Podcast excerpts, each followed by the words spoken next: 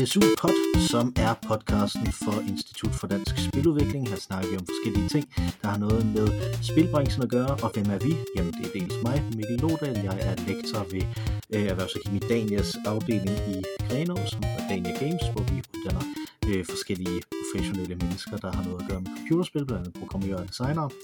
Øh, og der øh, leder jeg også det her Institut for Dansk Spiludvikling.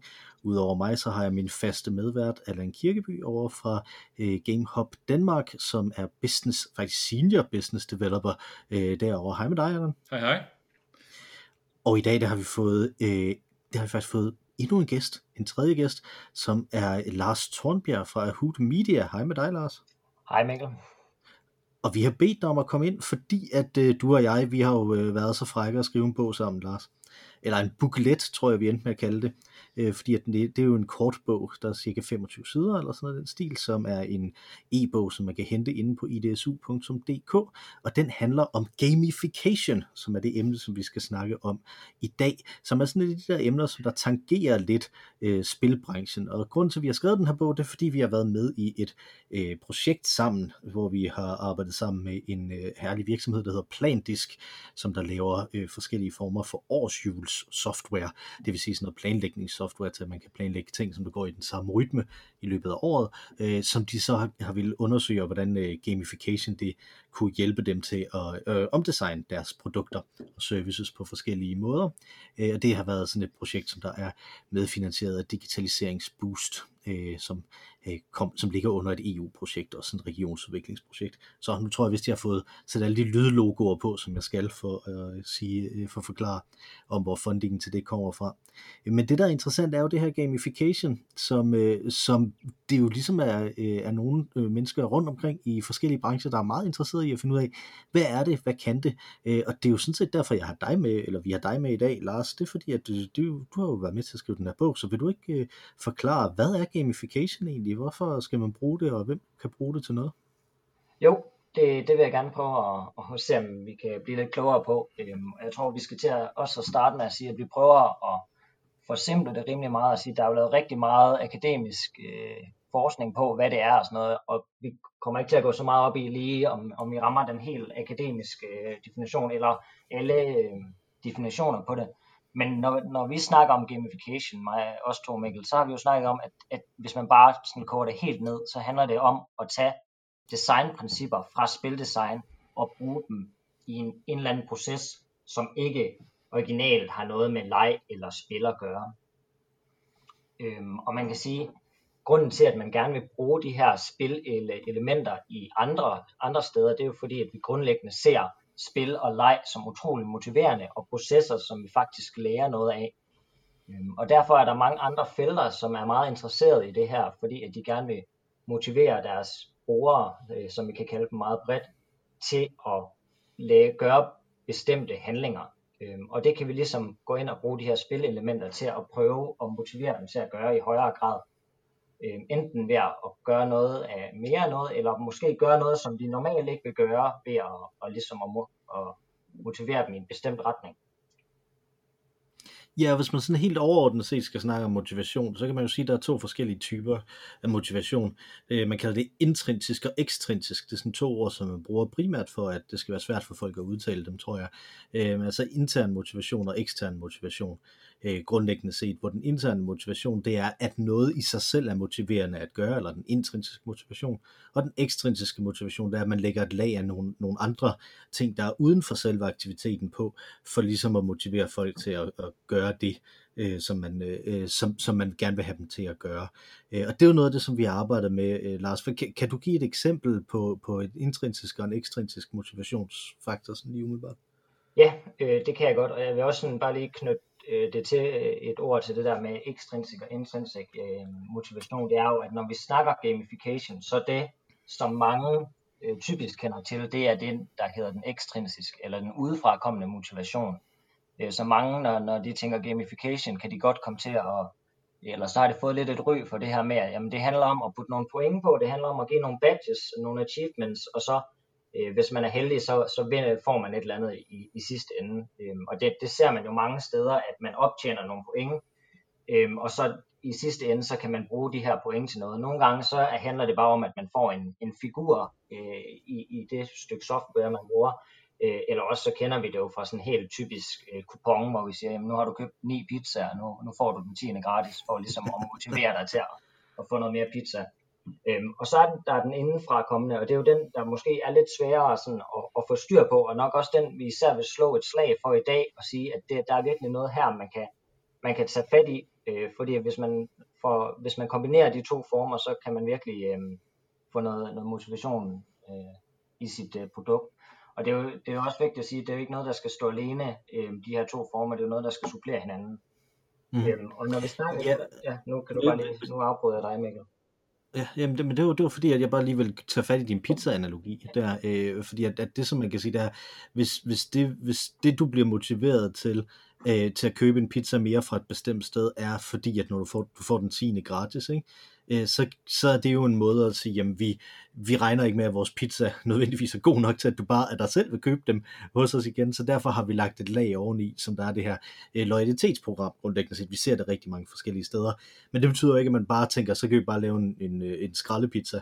Man kan stadigvæk godt udvikle den her, den her pizza og gøre den lækre, ikke? Altså på samme måde som produkter i alle mulige andre steder, ikke? Altså det, det, det betyder ikke, altså, at, øh, at uh, Selling Group har de her, uh, har de her samlemærker, når man køber ind for eksempel, er jo en ekstrinsisk motivationsfaktor for, at man skal blive ved med at købe ind hos deres, uh, uh, hos deres butikker. Men det betyder jo ikke, at de tænker, at så er det også ligegyldigt med alt det andet, der er i vores service og i vores produkt. Vel? Altså, at, at der er ligesom, uh, som du siger, det skal spille sammen. Så det var bare for ligesom at udfolde den, uh, den analogi. Ja. Undskyld, du har ved at sige noget. Ja, og det er måske meget godt bare at fortsætte i, i den analogi, og noget, som vi også ser rigtig meget, man skifter til her i løbet af, af butikkerne, det er jo, at, at det i lige så høj grad skal være en oplevelse at komme ind og, ind og handle ind, og, men øh, det er jo især Apple, man måske kan se, øh, der er taget spædestikket til det, øh, i hvert fald over i USA, i forhold til at når man kommer ind i deres butikker, så er det lige så meget at få oplevelsen.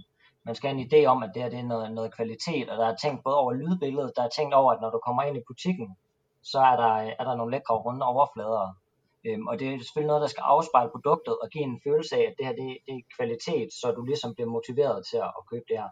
Hvis man skal komme med mere sådan et software eksempel, så noget af det, som jeg, jeg typisk siger, det er jo, at, at hvis man gerne skal motiveres til at bruge noget, så kan det være fordi, man ligesom er enig med de idealer, det står for. Så hvis man sådan skal sætte det meget skarpt op, så er der for eksempel en search engine, og nu har jeg selvfølgelig glemt øh, navnet på den, øh, som når man bruger den, så sørger de for, at de er CO2-neutrale med deres datacenter, og så sørger de også for, at de planter træer. Og der kan du blive sådan indenfra motiveret til at bruge det her, fordi det simpelthen øh, stemmer overens med nogle af de idealer, du har. Øh, så den er ikke nødvendigvis bedre og giver dig de bedre søgeresultater, men fordi at den har nogle ting, øh, du ligesom er enig med den i, øh, rent etisk og moralsk, så, så kan du vælge at bruge det her. Ja, den hedder Ecosia, hvis jeg husker øh, ret. Sådan, så det ligesom øh, er, er sådan et eksternt, en ekstern motivationsfaktor. Ikke? Altså, øh, og hvis vi bliver i den her søge-engine ting, så kan man sige, jamen der, er en, der kan være en ekstern motivationsfaktor i forhold til, at man vil reducere øh, øh, altså politisk forbrug grundlæggende set er også en form for ekstern motivationsfaktor i forhold til det. Men det var en god analogi, men jeg tror måske, vi bevæger os lidt for langt ud af den lige nu. Fordi at, at hvis, vi, hvis vi nu kommer tilbage til software, et af de eksempler, som, øh, som man tit hiver frem på, på en ret god blanding af de her, øh, af de her intrinsiske ekstrinsiske motivationsfaktorer i gamification design, det er øh, Duolingo, som er den her app, hvor man lærer fremmedsprog, øh, som, øh, som, hvor ideen der er, at man skal ind og, øh, og, og ligesom tage nogle sessions hver eneste dag, fordi at det er den måde, man lærer øh, fremmedsprog på, det er, at man bliver udsat for dem, og at man bruger øh, sproget i sig selv. Øh, og det, den bruger både nogle ekstrinsiske og intrinsiske motivationsfaktorer. Hvad, har du, vil du udfolde lidt om det, Lars? Ja, man kan sige, at, at den intrinsiske, den ligger jo meget fra, når den kommer indenfra kommende, så vælger man jo at bruge Duolingo, fordi at man gerne vil lære sproget. Og for at Duolingo ved godt, at, at det kan være ret svært at holde fast i den her motivation, så de prøver hele tiden på at sørge for at fortælle dig, at du kommer tæt, tættere på det mål, du gerne vil, øh, rent intrinsisk. Du vil gerne lære et mål, det er det, jeg gerne vil opnå. Øh, og til det, der bruger den jo en masse små mekanismer, og heriblandt en masse øh, altså, øh, ekstrinsiske. Så når man går derind, så har man en hel, hver, for hver session, så har den øh, en masse progress bars, øh, som fortæller dig hele tiden, at du gør det godt, og du er på vej mod det mål, dit større mål om at lære et sprog. Øhm, og så giver den bare en masse øh, point øh, i forhold til at sørge for, at øh, du hele tiden progresser mod øh, et større mål. Ja, lige præcis. Og der er også nogle badges i det for, for at gøre forskellige ting, jo ikke? Øh, øh, og der, jeg kommer til at tænke på et eksempel, som jeg, jeg snakker med mine studerende omkring det her også. Nogle af mine studerende, de, de træk, eller en af mine studerende træk Audible frem, som er Amazons øh, øh, lydbogs øh, app hvor, hvor der er sådan nogle forskellige badges også for, at man har lyttet i så og så lang tid, eller man har lyttet på bestemte tidspunkter også, altså at man er en natteravn, at man har lyttet om natten, så får man et bestemt badge, hvis man har lyttet så og så lang tid til bøger der, ikke? Altså, så der har vi igen, ikke? Altså, at der er en intrinsisk motivation i det at lytte til en bog, fordi at det er rart at lytte til en bog, og det er rart at blive klogere og den slags, øh, men der er også en ekstrinsisk motivation, som prøver at styre noget af, af det, der ligesom er udenom, øh, øh, udenom øh, bruger interaktionen her, ikke? Altså sådan så udover det, at man gerne vil gøre det, så også prøve at styre, hvornår man gør det, og maksimere, hvor mange gange man gør det her. Men øh, jeg kunne godt øh, være fræk og spørge, Lars, hvad, hvad, hvad sådan helt grundlæggende har det her egentlig med spil at gøre? Øh, fordi det lyder jo egentlig bare som, bare som motivationsteori, altså øh, hvorfor, hvorfor kalder man det gamification? Hvad er det med spil at gøre? Ja, og man kan sige, hvorfor er det egentlig, altså man kan sige, plejer at hive spil frem lige præcis fordi, at når vi spiller spil, så gør vi det, fordi vi er intrinsisk motiveret til dem i de fleste tilfælde. Altså vi gør det, fordi vi har lyst til at spille dem. Der er ikke nogen, øh, der, øh, der tvinger en til at spille. Og, og mange, hvis man også ser på forskning, så kan man sige, hvad er det unikke ved spil? Jamen det er lige præcis, at, at, vi, at vi vælger at, at, øh, at gøre det helt frivilligt, uden at der er nogen, der, der tvinger, tvinger os til det. Øhm, og der, man kan sige, at spil, de bruger masser af mekanismer fra alle mulige steder, som ikke kun er unikke til spil. Så når vi snakker om, at, at man giver point og sådan noget, så ser man det også andre steder. Men mange gange så har spil virkelig øh, lært at gøre det her på den bedst mulige måde, fordi at de lever, hvis, der ikke, øh, hvis de ikke bliver motiveret til at spille spillet, så mister de der med det samme. Og hvis man især ser på free-to-play games, som ligesom er afhængige af, at du kommer tilbage og tilbage og tilbage til deres spil, mm for at du forhåbentlig i sidste ende, fra deres synspunkt, øh, køber spillet, så har de virkelig brug for at motivere dig til at, at komme tilbage. Og de bruger en hel masse mekanismer, øh, det vi typisk kalder øh, game mechanics eller spilmekanikker. Øh, og dem kan man ligesom tage inspiration fra og prøve at, at trække over i, i et andet designfelt. Ja, nemlig sådan nogle mechanics, og, og det er en del af det, nu igen den her bog, som ligger inde på DSU.dk, som man kan kunne hente, der er der også et sidedokument ved siden af, hvor vi har listet en lille håndfuld øh, af, øh, af mechanics. Nogle af dem er, er netop blevet, bliver nemlig brugt ret meget i de her free-to-play-spil, som jo dels både vil have, at folk kommer tilbage, sådan så de øh, har en større chance for, at man kommer til at, at bruge nogle penge. Det er, det er gratis at spille et free-to-play-spil, så man typisk købe noget ind i det. Øh, nogle øh, kosmetiske skins, eller man kan købe, at man, at man bliver bedre til at kunne bygge nogle ting i det, eller sådan noget i den stil. Plus at man så også øh, ofte øh, kæmper mod andre spillere, ikke? Altså, så, så de er afhængige af, at, at der er nok spillere til os til at kæmpe mod hinanden derinde i os. Ikke? Altså, så der er nogle af de mechanics, som, som der bliver brugt der, som vi så har, specielt mange af dem har vi, har vi kigget på og fået ind i, øh, i sådan et, øh, et sæt kort, øh, fordi det har du så brugt, øh, Lars, til at, til at sætte dig ned med øh, de her øh, vores, øh, vores venner i projektet fra Plandisk, øh, til at lave sådan en, øh, en workshop omkring gamification og bruge gamification til at prøve at gendesigne deres, øh, deres systemer derude. Men hvordan fungerer sådan en workshop egentlig, hvis du, øh, hvis du vil oplyse os lidt om det? Jo, jamen det vil jeg da i hvert fald. Øhm, og man kan sige, øh, den workshop der, den handler jo altid om at prøve at se, hvordan øh, kan ens software se anderledes ud. Altså gamification er jo meget en specifik måde at se ens software på, så man kan jo se det igennem alle mulige andre linser, men, men nu snakker vi selvfølgelig specifikt om gamification. Øhm, og det vi, øh, vi gjorde der med, med Plantis, det var, at øh, de snakkede om, at de havde et konkret problem. Øhm, og det er jo altid det, man skal tage udgangspunkt i, det er, at man skal ikke bare tilføje det for at tilføje det, fordi tit så er det ikke sikkert, at det gør nogen forskel.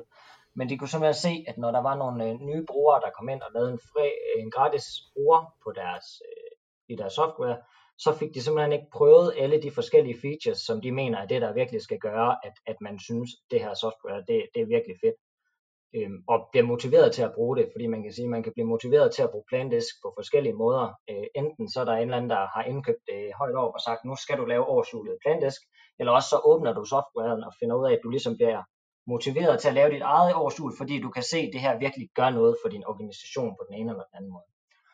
Øhm, så vi arbejder specifikt med at se, hvordan er det, vi kan gøre sådan, at de i sidste ende vælger at, at lave en betaling for det. For det er selvfølgelig det, man er, man er, øh, man er interesseret i. Øhm, og det vi gjorde sådan helt lavpraktisk, det var, at øh, vi tog de øh, spilmekanikker, og det er jo dem, som I kan gå direkte ind og hente, øh, også ind på, på hjemmesiden, og så øh, delte vi hele deres øh, udviklerhold op i nogle hold, og så øh, skulle de ligesom, baseret på nogle problemer, de havde analyseret i deres software, så skulle de se, hvordan de kunne applicere de her spilmekanikker, øhm, og hvordan deres software kunne se, se anderledes ud. Øhm, og en af dem, vi sådan for eksempel konkret arbejdede med, det var øh, noget, vi kalder øh, game feel, altså sådan noget med, hvordan er det, vi får det til at føles bedre at arbejde med vores øh, software. Ikke øh, funktionelt, men bare det, at det føles godt. Det er noget, vi ser i mange spil med, at, at vi bruger virkelig lang tid på juice, og vi sørger for, at det føles rigtigt øh, at gøre en bestemt interaktion. Og der kan man virkelig pege på Mario og bare sige, at, at der er jo, de, Nintendo har jo virkelig nailet det der med at få det til at føles godt bare at hoppe rundt med Mario. Og det er tit noget i software, som, som man godt kan, kan glemme, øh, fordi man bliver så funktionsfokuseret, men der, der virkelig betyder noget, det er, hvordan er det, vi sørger for, at det føles godt at interagere med vores øh, software. Øh, så, så det er sådan meget øh, lavpraktisk, hvor man så går igennem de her forskellige mekanikker og snakker om, hvordan kan de gå ind og løse et, et specifikt problem, vi har i vores øh, software. Ja, jeg tror, nu, når du nu nævner, ligefrem nævner Mario, det er jo en af mine kongs tanker, det er, at Mario kan man forklare meget igennem. Men, men jeg tror også, at det er ret fornuftigt at her så at sige, at Mario er en type af platformspil, man løber fra en ende af, af skærmen til en anden, og så hopper man over nogle forhindringer, ikke? Altså mm. øh, grundlæggende set. Øh, og, og der er mange af den her type af platformspil. Et er noget rigtig populært øh, øh, platformspil, øh, i hvert fald for nogle år siden, var Super Meat Boy, som, som er ligesom, at man så hopper øh, hen over nogle forskellige forhindringer, men der hopper man ekstremt præcist øh, hele tiden, og der handler det simpelthen om, at man fuldstændig præcist skal hoppe igennem de her forhindringer, eller så, eller så dør man. Så det er en meget funktionel måde at tænke det på, ikke? Mens ved Mario, der er det meget et spørgsmål, at det skal føles rigtigt at hoppe. Hov, oh, det var en tangent igen det her. Sorry. Øh, men altså, de bliver delt ind i de her øh, grupper, så skal de tage fat i de her mechanics og, og, og diskutere deres problemer igennem det her. Så går du rundt og hjælper dem med at diskutere det, eller hvordan, hvad, hvilken, hvilken rolle spiller, øh, spiller sådan en ekspert i gamification så i sådan en sammenhæng? Ja, man kan sige, at, at i det her øh, i det forløb, vi havde med dem, der var det lige så vigtigt, at, at udviklerne, de selv blev klædt på til at kunne lave gamification på sigt, og derfor er det selvfølgelig, var det vigtigt, at de ligesom fik deres hænder. Beskidte med at selv at prøve at lave nogle gamification designs. Øh, så derfor kan man sige, at min rolle i det her var at komme ind og, og prikke lidt til dem, og, og sige, at hey, har I prøvet at, at tænke på det her på den her måde, og, og måske prøve at tage idé, altså tage ideen til 200%, og så, så må de lige selv øh, nedjustere den, sådan at den kommer ned og, og passer ned øh, ind, i, ind i deres. Ikke? Så det, jeg, jeg kan jo godt lide at prøve at skille deres ting fuldstændig ad, og prøve at, at vende deres tankegang på hovedet, og så er der selvfølgelig nogle udviklere, der, der sidder der og ryster lidt i bukserne, fordi de kan godt, de ved godt, hvad arbejdet det kræver, når det, når det er, man siger et eller andet. Men, men det er det der med, at mange de sidder jo fast i, i en eller anden tankegang, hvor de har måske gjort noget, ikke altså, hvor, hvor det er bare endt sådan på grund af den ene eller den anden grund, som man måske ikke kan forklare lige nu. Og derfor er det godt sådan det der med at få vendt det på hovedet. Og så er der nogle af, af idéerne, som bliver, bliver vilde, og de tænker, det, det, det er sgu mærkeligt, det er, ikke, det er ikke det, vi skal gøre. Øh, men det kan godt sætte nogle tanker i gang om, hvordan er det egentlig, vi, vi snakker til vores brugere, og hvordan er det, vi så Øh, og det er jo sådan noget, altså hvis jeg bare lige nævner en, en vild idé derfra, så er det jo sådan noget med, at de kører meget på øh, overshoot og the rhythm of business. Og så er det sådan, jamen, jamen hvorfor er det, at jeres årshjul ikke spiller, spiller lyde alt efter, hvor man placerer sine, sin, øh, øh, ting i kalenderen, og så trykker du på en play-knap i løbet af året, og så kommer der noget episk musik, og så hvis der er rigtig travlt i foråret, så må den jo gå helt amok, ikke? Og det er jo, altså man kan sige, det er jo en, det er en fjollet idé, øh, men får man alligevel til at tænke på, jamen hvordan er det, vi kan tage det brand, vi laver ude på hjemmesiden, og også få det hele vejen med ind igennem øh, brugeroplevelsen. Øhm, og også bare, hvordan er det, vi snakker til vores brugere? Altså, der er sådan noget helt, øh, det der med at sige, men er vi et corporate med slips, eller øh, kan vi godt øh, smide nogle jokes ind i vores software, og føler man sig velkommen, når det er, man skal ind i vores, altså det er lidt øh, tilbage til den der butik der, ikke? Altså, hvordan er det, farverne er valgt, øh, som siger en hel masse om, hvad er det egentlig, hvordan er det, jeg skal føle, når det er, jeg kommer ind og bruger det her stykke software. Ja, så det kan både være sådan noget med, hvilke ting kan vi bruge til at, til at få folk til at gå over i de her forskellige dele og bruge de her forskellige features, som, vi ikke, øh, havde, som de ikke havde opdaget var der, men det kan også være, hvordan får vi folk til at, til at føle, at det er rart at være her. Ikke? Altså, så der har vi igen den her ekstrinsiske, øh, intrinsiske øh, motivationsfaktor, som, øh, som er interessant. Og meget af det, som, der, som, der, som, som man kan tage med fra det, er jo at sige, jamen her er nogle ting, som som vi ligesom kan drage ud af alle de her år, som folk de har brugt på at designe spil og lære, hvordan man designer spil, og hvad for nogle mechanics, hvad for nogle øh, tricks man ligesom har, øh, og hvad for nogle designtilgange man har til det, øh, og, og hvordan kan vi så bruge det til at disrupte i virkeligheden, til at skubbe til de måder, som folk øh, i andre øh, sammenhænge sidder fast i, når de tænker på deres arbejdsprocesser, deres produkter, deres services. Så på den måde er det, at det der er interessant her, det er, at der rent faktisk er en eller anden sammenhængende, koher- koherent, tror jeg, man siger, øh, måde at, at, at se på design og gå til design på her. Øh, og det her jeg godt kunne tænke mig at, at vende mig mod dig, Allan, virtuelt selvfølgelig, vi sidder hvert vores sted, men øh, lad os lade som om, at jeg nu fysisk vender mig mod dig, Allan, og siger, du har jo været i spilbranchen i, øh, i rigtig mange år. Øh, hvordan lyder alt det her for sådan en veteran som dig? Har det, har det her noget med spil at gøre, eller er det bare nogen udefra, som der vil prøve ligesom at udnytte alt det hårde arbejde, I har lavet i spilbranchen? Jamen altså, det har jo selvfølgelig har det noget med spil at gøre, øh, men samt, samtidig så, øh, altså sådan full disclosure, så har jeg været i spilbranchen øh, i mange år, men jeg har jo også øh, drevet en virksomhed, hvor at vi blandt andet øh, lavede serviceløsninger til virksomheder, hvor en af målene var, at vi skulle gamificere nogle af de oplevelser, de gerne ville skabe for deres kunder. Så øh, jeg har jo været ind over det her, kan man sige.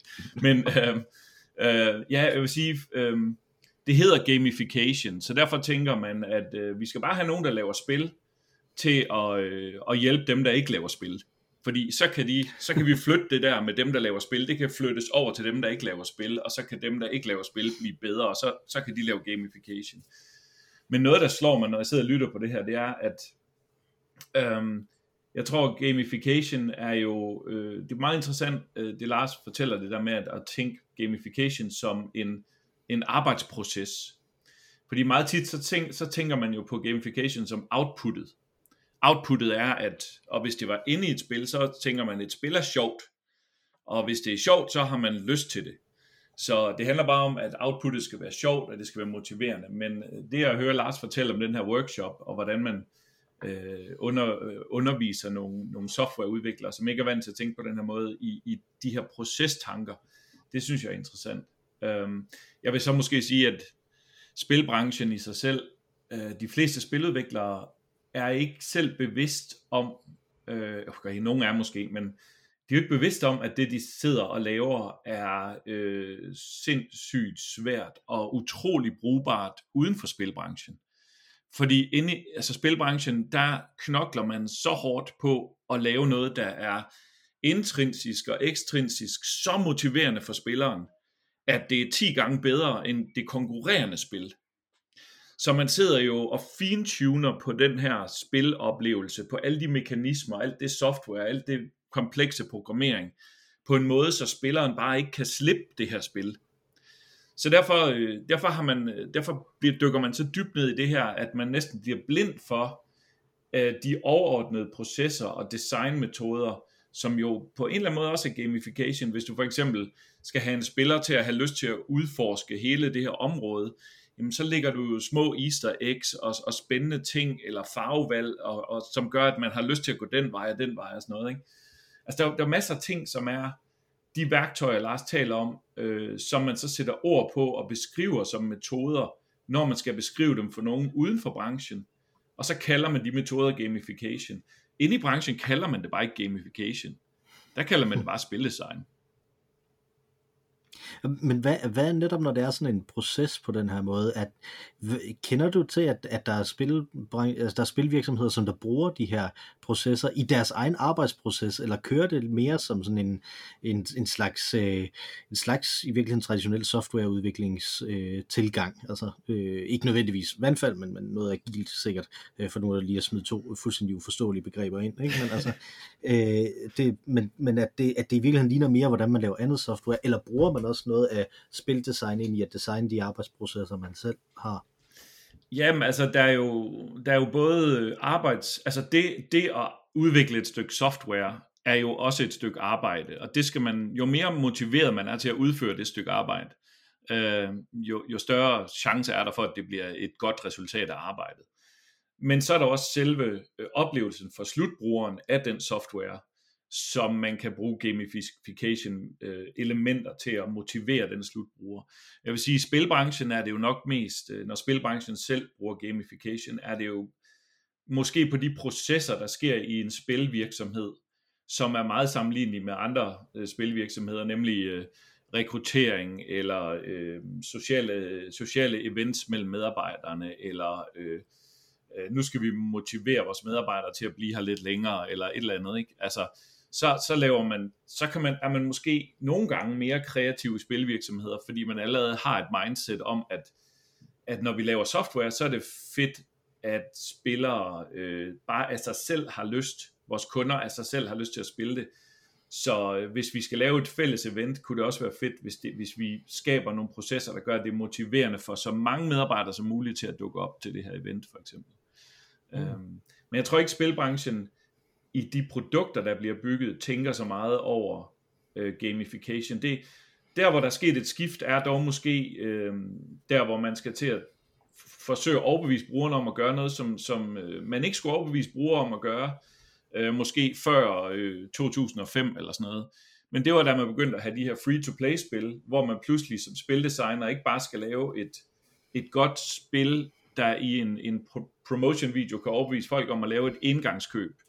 Men øh, moderne free-to-play-spil skal jo designes på en måde, så spillerne er motiveret til øh, at blive ved med at spille det over lang tid, og også øh, drøbvis købe små øh, minipakker øh, af ekstra betalinger. Um, så det har jo udfordret game designere til at, at genlære, hvordan man motiverer folk til at blive i spillet, kan man sige. Mm, ja, helt sikkert. Jeg, jeg sidder og tænker på, øh, der, der The Game Outcomes Project, som var sådan et stort øh, survey-baseret projekt, som der blev lavet tilbage i 2014, tror jeg, hvor, øh, hvor man har været, hvor der jeg har været rundt og spørge sådan en masse forskellige øh, spilvirksomheder om, hvordan, hvad for nogle, øh, hvad for nogle processer de har, hvad for nogle arbejdsprocesser de har, og, og så om det var succesrigt, det de så gjorde, øh, altså om, om de fik et, et spil ud af det, som der var en kritisk succes og en finansiel succes øh, bagefter øh, ud af det, hvor der ligesom blev peget på, at der var rigtig, rigtig mange ting, som man troede var faktorer. For eksempel, nu snakker jeg om to forskellige systemudviklingstilgange. Før ikke det har man tænkt var en faktor i forhold til, om sådan noget, det var, øh, det, det var succesrigt eller ej, men vis, det viser i hvert fald ifølge det her survey, at det nok ikke rigtig var det. Mens de to øh, grundlæggende faktorer, som der var øh, størst, det var dels øh, individuelle bonusser til udviklere, og dels at der blev arbejdet med bestemte ledelsesfilosofier for eksempel øh, The Five Dysfunctions of uh, Teams, uh, eller of a Team, tror jeg den hedder, uh, som der er en, der hedder Patrick Lencioni, der har skrevet, som jeg selv er meget glad for, uh, som, uh, som ligesom på en eller anden måde sådan nogle ledelsesstrategier, sådan en tilgang til, til hvordan man leder et hold, og hvordan man sætter et hold sammen, ligner noget omkring noget intrinsisk, ikke? altså at det skal, mm. være, øh, det skal være motiverende i sig selv at lave de her processer, mens øh, individuelle bonusser til, øh, til udviklere jo helt tydeligt er en ekstrinsisk ting. Ikke? Altså, ja, det kan godt være, at du synes, det er dødssygt at lave de her job lige nu, men du får en bonus, hvis det, øh, hvis det lykkes øh, til sidst. Altså jeg vil jo sige, et, et, et godt eksempel, det er jo svært at kalde noget gamification, hvis man ikke umiddelbart kan se, at der er noget at der er et spilsystem bag ved det, men, men øh, det handler om at skabe nogle af de samme oplevelser. Jeg synes jo hele Scrum-konceptet, det er jo et gammelt koncept, men, men den her projektstyringsmodel, som hedder Scrum, men hele den der idé med, at man laver et fysisk board, og så mødes vi en gang om dagen, stiller os op foran det, den tavle, øh, og så har vi nogle gule øh, sædler, hvor der står nogle opgaver på de her gule sædler, og så får jeg lov til at flytte den her seddel som en belønning det er jo øh, både en ekstrinsisk og intrinsisk øh, belønning, og det udløser de der endorfiner, vi så gerne vil have, fordi det gør, at folk bliver glade og sådan noget. Ikke? Så vi vil gerne skabe nogle, øh, nogle oplevelser undervejs, og det er jo hardcore arbejde at sidde og udvikle software, men hvis jeg så får lov til, hvis jeg ved, at jeg får lov til at gå op til tavlen og flytte den der seddel fra in progress over til done-kolonnen, så, så, så giver det mig en motivation til at løse opgaven. Selvfølgelig har jeg alligevel motivation til at løse opgaven, men det her, det, det skubber ekstra på, kan man sige. Ikke? Samtidig med at det, at jeg mødes med mit team og får lov til at fortælle, hvad jeg har udført og sådan noget. Så jeg synes faktisk, Scrum er et, et godt eksempel på et værktøj, der bliver brugt i mange spilvirksomheder, øh, som øh, team, øh, teamsamarbejdsmodel og projektstyringsmodel. Det bliver også brugt øh, uden for spilbranchen. Så, så inde i den model er der en hel masse øh, indbyggede mekanismer, der er designet til at, at motivere holdet til at performe bedre og, og have lyst til at gøre det her arbejde i højere grad, end de ellers ville have. Ikke?